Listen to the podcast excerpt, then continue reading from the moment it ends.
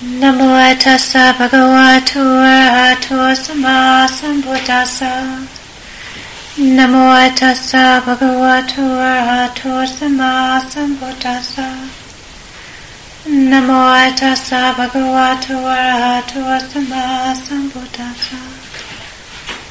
Buddham dhammam sangham namasami.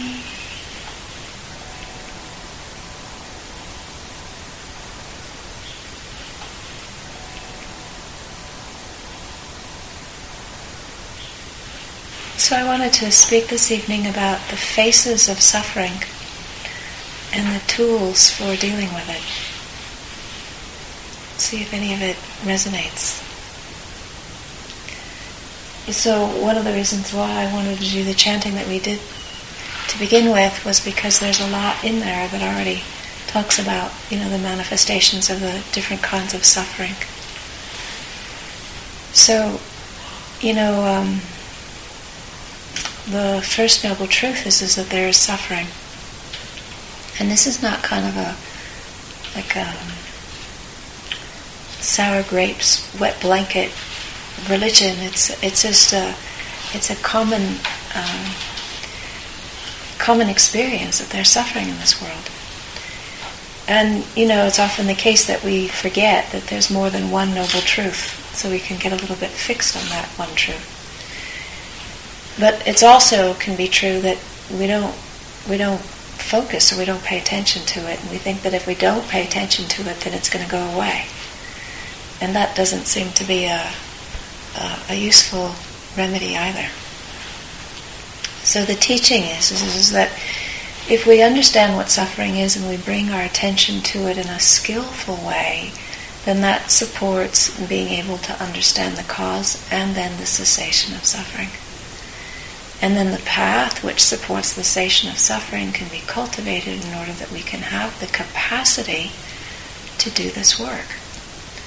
So we open to suffering in order to understand it, to see what the cause of the suffering is, and then so that it can release.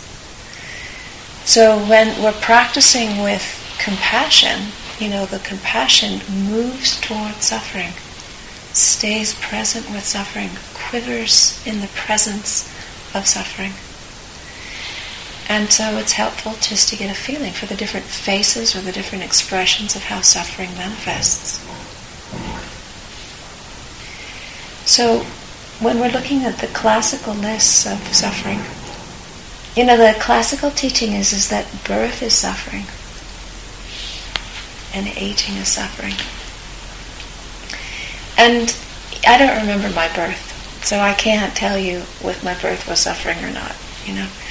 But when I look at the process of getting older, and I can see, you know, the difference between, you know, my own ability to have a lot of vitality at will and have skin that's tremendously elastic and have a mind that's incredibly bright and remembers everything, and all of a sudden those things are, or not so all of a sudden, but gradually those things start changing. I can see that there's a there's a letting go process that comes with aging that uh, takes some getting used to. And it takes a lot of getting used to in our society that um, worships youth, worships the kind of young vitality, worships everything that's associated with youth. And so, you know, for any of us who's over the age of twenty-five, you know, we're stretched in our society to come to terms with the reality of our bodies as they get older and what that means, and the that hair that grows in the places it's not supposed to, and the hair that falls out of the places that is supposed to, and the and the downward moving of the regular objects of the body. And, you know, the kind of shape-shifting from hourglass to pear shape, and, and you know, body functions that don't hold the way you want them to, you know, not being able to make it to the toilet in time. And, you know, it's just, it's humiliating, especially when one identifies with it, you know, as this is who I am and this is what I am. And yet, what happens when a body is born is, is that it gets older. And so, you know, we think it's very sweet when babies are born and they turn into toddlers, and then they turn into children, and they turn into adolescents. And then after that, it's all downhill.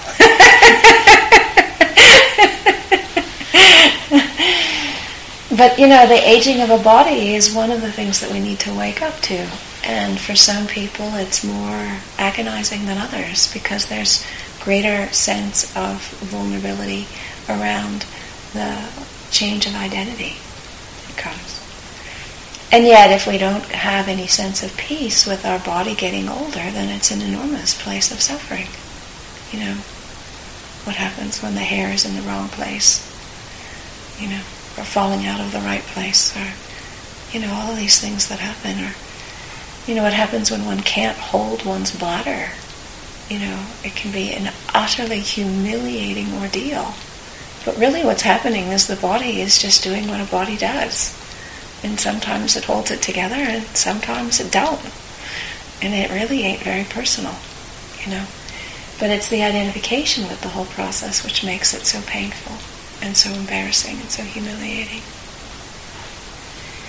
So we have birth, and we have aging, and then we have death. And all of us, every single one of us, will pass through that gateway. And again, in our society, we think of death as the ultimate failure. You know, it's gone completely wrong. And yet, you know, the reality is, is, is that with birth comes death. And it's as natural as, as day falling, following night. There's nothing whatsoever that's gone wrong. And our own relationship with death is also partly mirrored and conditioned by the way the society looks at it, which is, is that it's hidden and it's it's um, to be avoided at all costs. It's to be prevented at all costs. It's to be extended. You know, life is to be extended at all costs. And so, you know, to come into the right relationship with death is not an easy, not an easy process. And yet, it's a worthwhile endeavor to consider. And on a three-year retreat, you know, the Tibetan practices it on a three-year retreat. So with the death, the, the sense is, is that, you know, um, just something that we need to be able to recognize as something that we're going to each have to journey through. I was in Brazil a couple of winters ago, and at a healing place, and one of the people who was at this center was a woman who had breast cancer, and, and I just heard from her recently that the cancer has spread, and that the, you know, she only has a couple months to live, according to what the doctors have said. And the message from her was is, is that she feels very peaceful. Well, I mean, how many people do you know who are moving into terminal states of their illness, and the message that they say is, is that they're very peaceful? And so it's a worthwhile reflection for each of us to consider, you know, how are we relating to all of this? Because it's going to come, and none of us know when. So on the last retreat that we had in Loveland, there was a woman who was thirty-two years old. She was on the retreat. And we got an email from somebody in the family a couple of months ago, maybe a month ago. She was in a car accident and killed instantly. It's like thirty-two years old. She's here one day and she's gone the next. It's like, we don't know. We really, really, really don't know. And so it's like, well, we think, well, this will, we'll deal with it when we get there.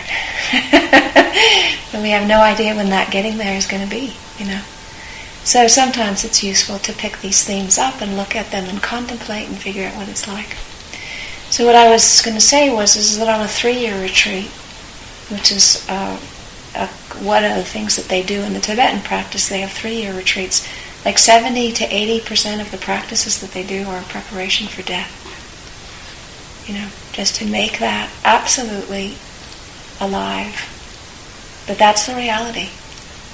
And when that becomes the reality, then we can begin to focus on what our priorities are in our life. When we don't think of that as the reality, then we don't necessarily have priorities in our life that are necessarily congruent. So there's birth, and there's old age, and there's sickness, and there's death. Sickness is a big one. Because again, in our society, we have this feeling that if something is not well, you know, we feel physically ill, it, we're a failure. And there's all kinds of New Age kind of ideology that suggests that, that that's absolutely the case. That if you're if you're not practicing right, if you're not eating right, if you're not exercising right, so basically if you're sick, it's your fault, you know. And yet what it forgets is, is that even though there certainly are ways in which we can have control around our food and our exercise and the way we spend time meditating, there are elements that are not in our control, in our body. And so we can be doing absolutely everything right and still get sick. And so the sickness is not a direct relationship of of our practice. There are ways in which there are elements of it which are out of control. And so that's another thing to work with. And so certainly working with physical pain or disability or sickness is a is a, is a practice that requires a lot of fortitude. And, uh, you know, for myself, I haven't found an easy practice. So when I was in Anagarika, the first year I was a novice at the monastery, I got chronic fatigue syndrome. And for the last, the, the next nineteen years, it was something that I had to deal with regularly. And as somebody who is an incredibly energetic and excessively willful person, this was not good news.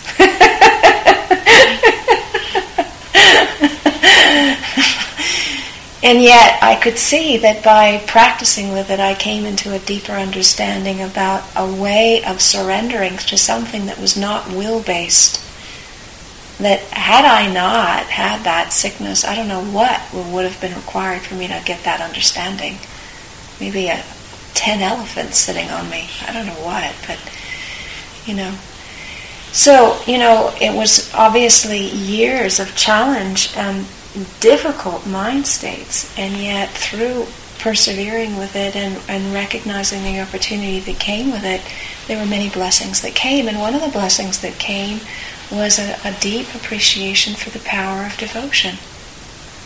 Because, you know, I had come through meditation in a Vipassana scene where you sit and meditate, and that's what you do, and that's what practice is. And yet, having gone on pilgrimage to Asia and coming in contact with the power of devotion, you know, I could see that there, the the whole of the practice could be embodied in bowing and chanting. The whole of it. It wasn't like it was some little tag-on thing that you did at the beginning or the end, because that's what you did in the monastery. But the entire expression of the practice could come in the form of bowing and chanting. And when you're struggling to sit up, you know, and your mind is like, you know, split-pea soup, you know, you can't find anything to kind of grab onto. Having direct access to practice for me was like a lifeline. I could always chant and I could always bow no matter how sick I was. So, you know, there was something that came alive for me through that that really made me appreciate the fullness of of what happens in a monastery, which is very different from what is offered in a Vipassana retreat in the normal setting. Because, you know, practice is not only just about sitting. It's about other things as well. So then there's the whole topic of having things that we don't want. You know, having taxes that we don't want. Having people that we don't want. Having things grow that we don't want, and animals visit that we don't want. I mean, the list is endless. Things that we don't want. Having mind states that we don't want. You know. And so having to deal with what we don't want, there's this deep-seated feeling of, you know, get it, get it out of here. Get it away. If I could only get rid of what I don't want, then I'd be okay. And yet, the practice of self, of working with this stuff is to move in, to feel our way in, to begin to get a sense of what is this not wanting? What does that feel like? How do we know it in our body?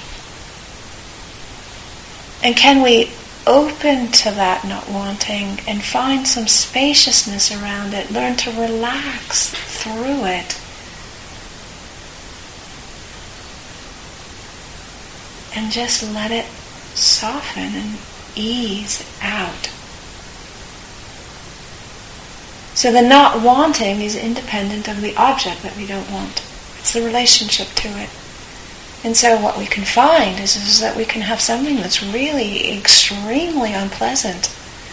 But when we start dismantling the not wanting around it, then our relationship with it begins to shift.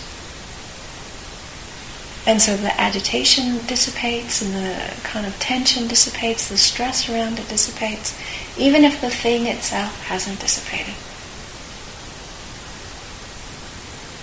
So, you know, one of the things I found really interesting is, is the way our body energies can affect that. So the last year or two that I was living in the monastery in England, the stress levels were really pretty high. You know, what was going on in the community was difficult. My brother sent me a pair of running shoes. Actually, I was here in Colorado Springs, and he got me a pair. And I got me a book and downloaded a copy of, of the Couch Potato to five K running program. And I started running. And, you know, I'm not a big runner. You know, I run thirty minutes. But I couldn't believe the difference. You run thirty minutes, and after thirty minutes of running, the whole world is completely different. Everything feels like it's manageable. And nothing has changed. So you crank up the body system in a way where you're oxygenating and energizing. You get the endorphins going. And you feel wonderful. You know, the situation was still as difficult as it was before I went running. But my relationship with it shifted. So it's not only that we have to work with things on a mental level. You know, we can work with things on an energetic level. And we can work with them in terms of all different kinds of tools to pick up, and so that we're not having to stress as much as we normally do. So that was brilliant. He gets good brother points for those running shoes.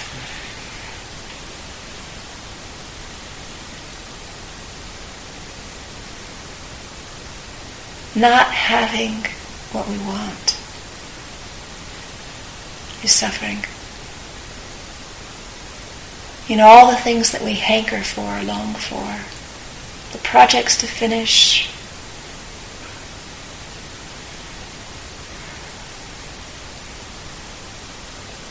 the people that we love to be close to us.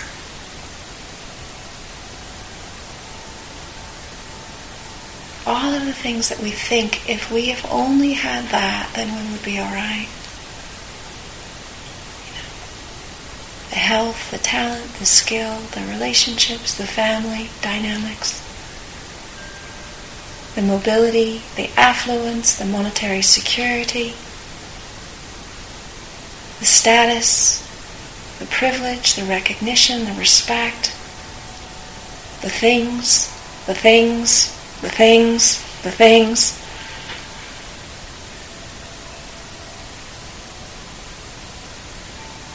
And yet, check it out.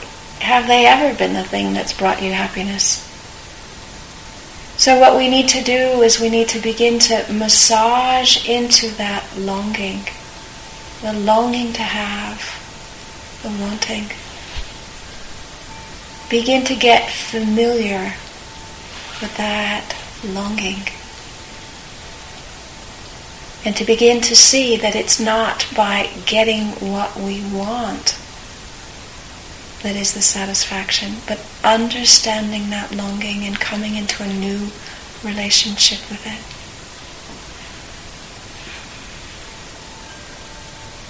You know, what does it feel like to be in love?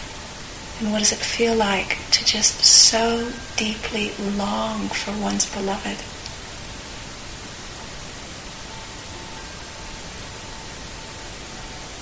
You know, the mind is absolutely focused on just that.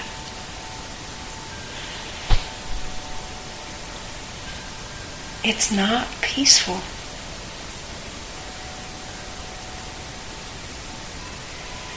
And so as we begin to get a sense of how to nourish ourselves, how to bring care and attention to our heart and our body and our mind, then we have leverage points in addition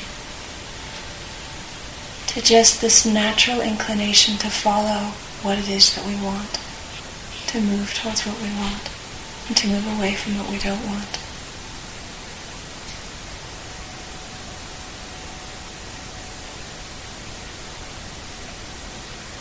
And then it goes on to talk about the five aggregates of grasping or suffering.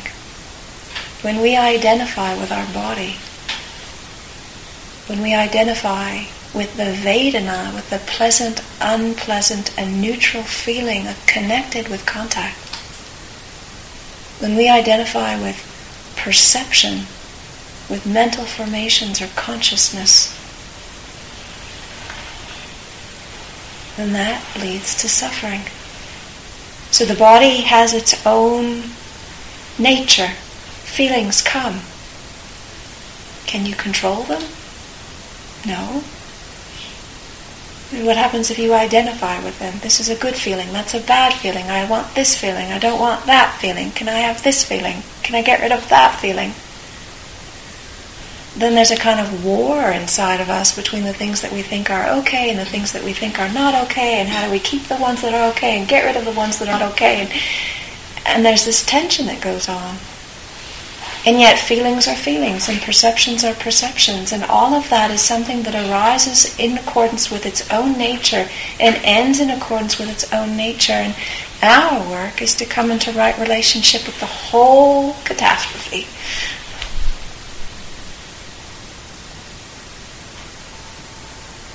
The I-making, the me-making, the my-making is where the suffering begins to coalesce.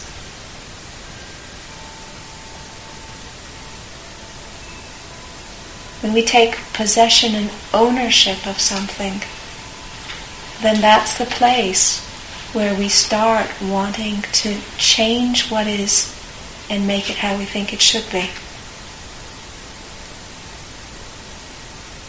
I mean, I don't know that anybody experiences pangs of grief and despair when the leaves fall. They do, every year they fall. But we don't own them.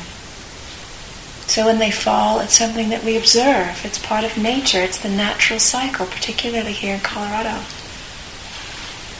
But when we see our own leaves fall, we cry. I do.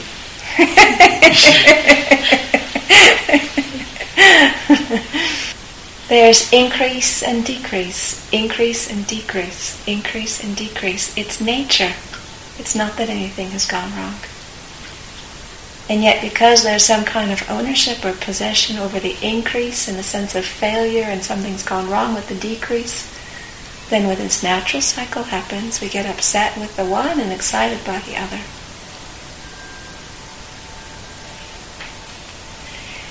So with all of these different faces of suffering, of dukkha, what's needed is awareness to know what's happening.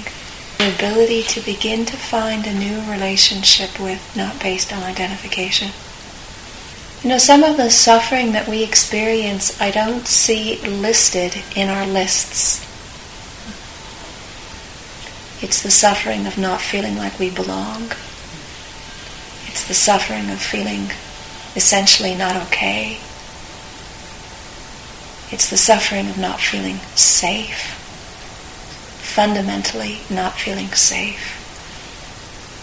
It's the suffering of not knowing what kindness is.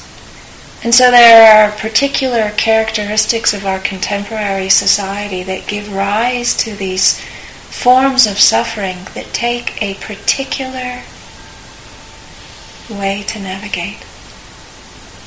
You know, trauma is the physiological response to feeling trapped and in mortal danger.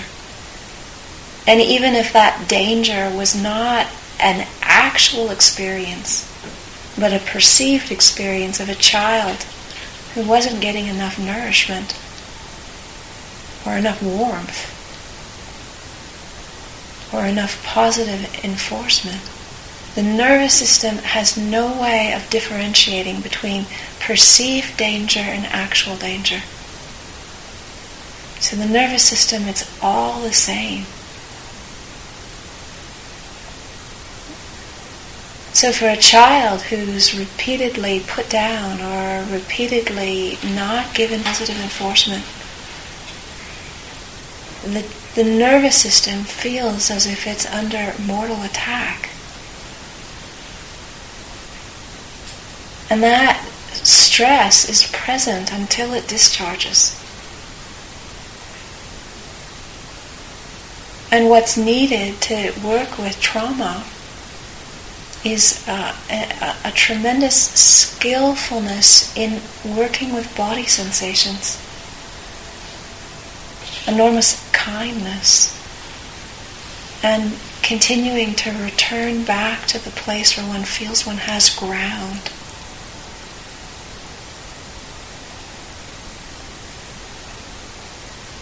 And working with some of these other experiences of perpetual lack, or emptiness, or that sense of not being okay.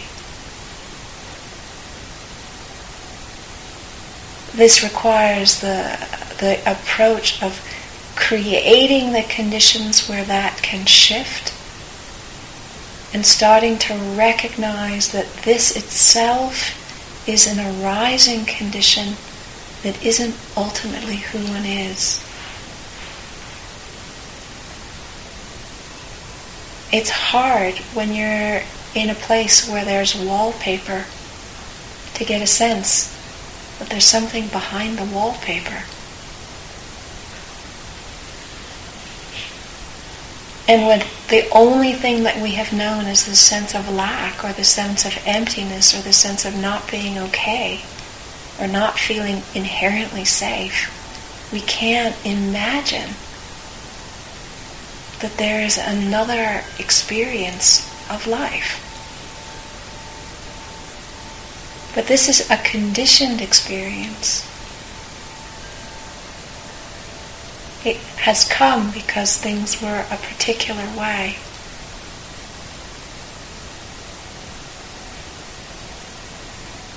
And as a result, when the conditions change, the experience can change.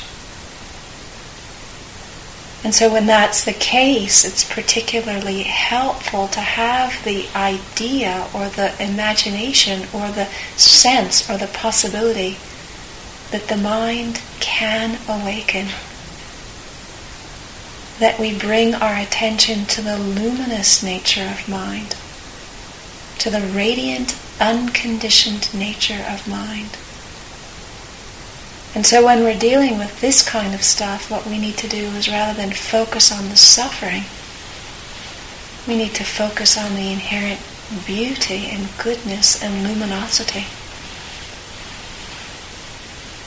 That we get a sense that that is our nature. And this other stuff is just the gray clouds that are keeping me from being able to see it. So one of the things that's really important when working with suffering and compassion is to know when to attend and when not to. When to move up close and when to back away.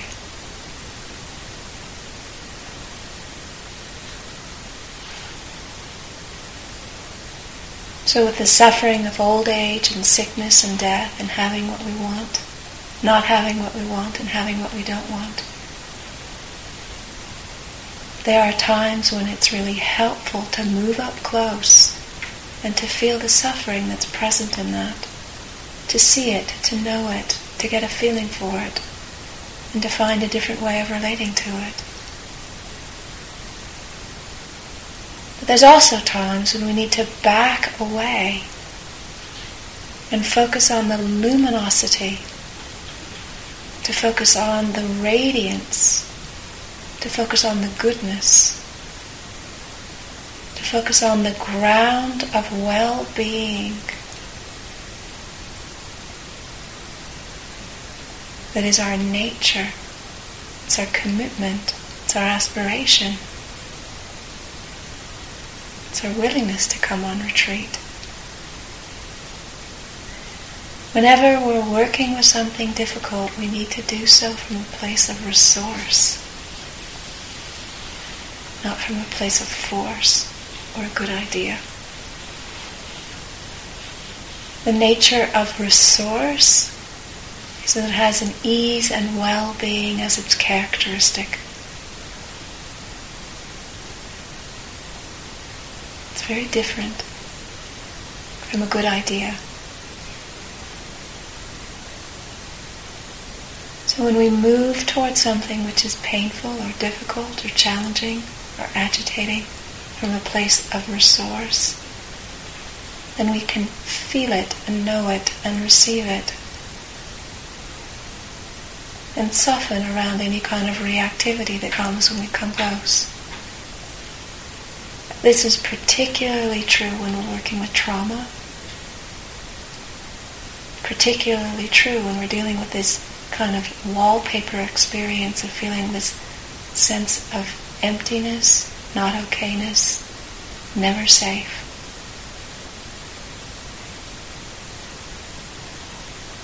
Very carefully, very gently, harness to one's own goodness. Stopping and backing off, relaxing and renewing, re-establishing ground of well-being and re-engaging.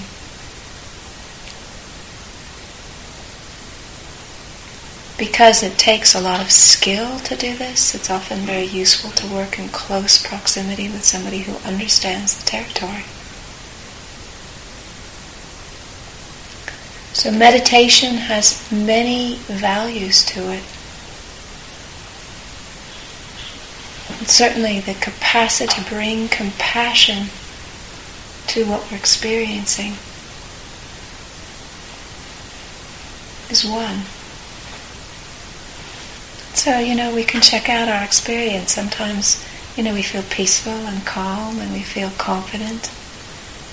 And sometimes we feel agitated and irritable. Sometimes we feel overwhelmed. Sometimes we feel panicky.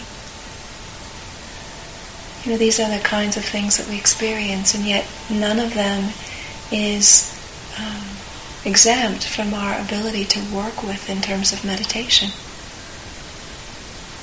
So we can work with it in terms of what's actually happening and how we're relating to it. We can work with it in terms of bringing antidotes that balance it. We can work with it in terms of supporting a body that is energized and able to handle it. So I know sometimes if I get overtired, I cry easier. So rather than try and figure out why I'm crying, what I need to do is just go to sleep. Or if I get too hungry, I get irritable. And rather than try and sort out the irritation, I just need to eat. So there's a kind of like practical application that helps supports giving us ground so that we can navigate the territory that we need to navigate. What's alive for us? What knocks us out of balance? What supports us when we're knocked out of balance, reestablishing balance? So we had a sister in England who had an incredibly complicated family dynamic. And her grandparents were the ones that raised her, and she they were getting quite elderly and frail, and she wanted to be there for them. But every time she would go and visit her family, she would turn into like a pancake, just completely lose ground. So I was talking with her, and I said, you don't have the capacity to navigate this by yourself. It's not that you don't want to. You don't have it. Don't go home by yourself. And so from that point on, whenever she went home, she took a friend with her, or a sister with her. And it made an enormous difference, because she was able to visit her grandparents and spend time with her family, and do so in a way where she wasn't so overwhelmed with complexity that was completely beyond her capacity to navigate, that it would take a week or ten days to recover. You know. So part of the skill is to recognize, well, what are we up against and what is actually needed? And we don't think that bringing somebody home with us to our family is uh, what we need to do in our meditation. That's not our first thought. Our first thought is that we should be able to figure it out by ourselves, on our cushion, alone.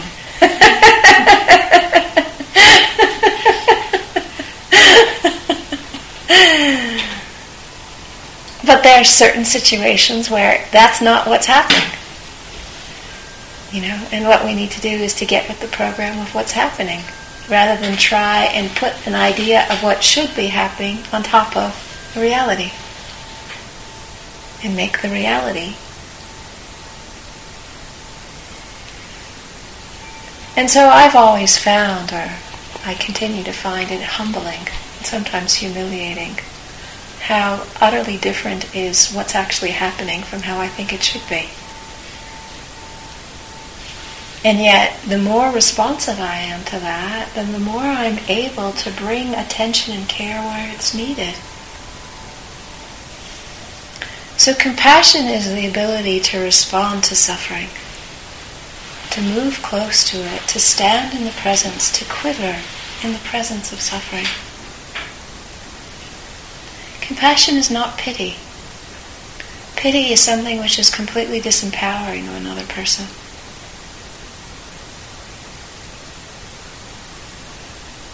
And of course, the far enemy of compassion is cruelty, doing something which is actually harmful or unkind. And yet, because we have an idea that compassion is good, then sometimes what happens is we, we fabricate what is affectionately referred to as idiot compassion. You know, where we have this idea about what is needed in order to do something which is helpful, and it's completely out of our capacity or what's actually useful for the circumstance. So, you know, one of the challenging things about living in a monastery is having to come to the reality that we have limits. We have limits as human beings, we have limits as a community, and as much as we would like to be open and available to everybody, we cannot be. And it's hard saying to people, I'm sorry, it's not going to work for you to stay. Or I'm sorry, you have to go now because it's not working anymore. And yet, if we aren't able to do that, what we do is we burn ourselves out, we frazzle the community, and the community's capacity to take care of its own and everybody else diminishes incredibly. So we also have this idea, well, if I just love them enough, then everything will be okay. If I just put enough love into that person, then it's going to be all right. And there's some people where it's not enough to love them completely. They need other support. And as people who are untrained psychologically, we don't have the skills to give them the support that they need. And so there's a kind of hmm, a humility that comes when we realize sometimes as much as I have to give, it's not enough. It's not what's needed in order to make it okay. And there's a sadness, a grief. And so then the priority needs to be, okay, well, what can I give? What do I have to offer? What is my strength? And then when we come back to that place, then we have ground again. So there are many faces and expressions of suffering, many tools and skills of how to deal with it. There isn't a right way. There isn't a one way. The right way, the one way, is when suffering ends. And the heart is growing stronger and more endowed in its capacity to bear with. That's the right way. That's the one way. More able to accept, more able to understand, more able to bear with. That's the one way. That's the right way.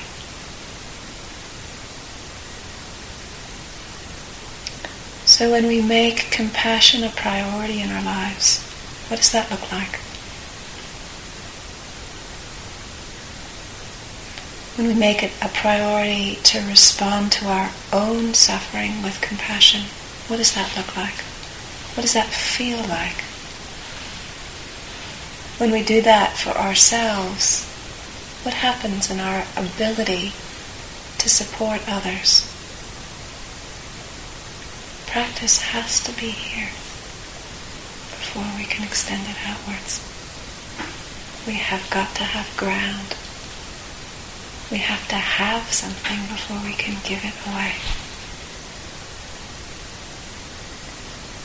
And so it isn't easy sitting with a mind and a body. You know, and after a few days the aches increase, the tensions increase, the body gets tight. We spend a lot of hours sitting. And yet, you know, oftentimes what's happening is, is, is that this is actually the way the body naturally is. But because of the level of distractions that we have, we don't attend to it. We don't know it. We don't recognize it. So we keep moving as a kind of distraction rather than being present with some of the underlying realities of how things are. And yet when we learn to soften with it, when we learn to take care, when we learn to energize and move the body in a way that supports, what does that feel like? And we're not have to be on the move in order to be comfortable.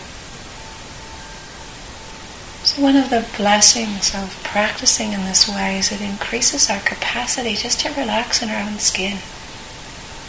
Feel that connection with our own goodness. Things are okay enough. Our own goodness and that sense of things are okay enough gives us ground, capacity to open up to stuff that requires more strength, more perseverance, more skill, more resource. The more compassion that we have, the more we're able to open to what is. The more we're able to open to what is, the more capacity we have. And so, and same with the insight dialogue instructions. Pause, relax, and open. That's the path, really. Take stock of what's happening. Relax. And open to the truth of the way things are, inwardly and around. So I'll stop here for the evening reflection.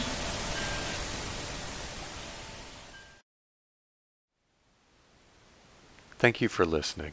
To learn how you can support the teachers and Dharma Seed, please visit dharmaseed dot org slash donate.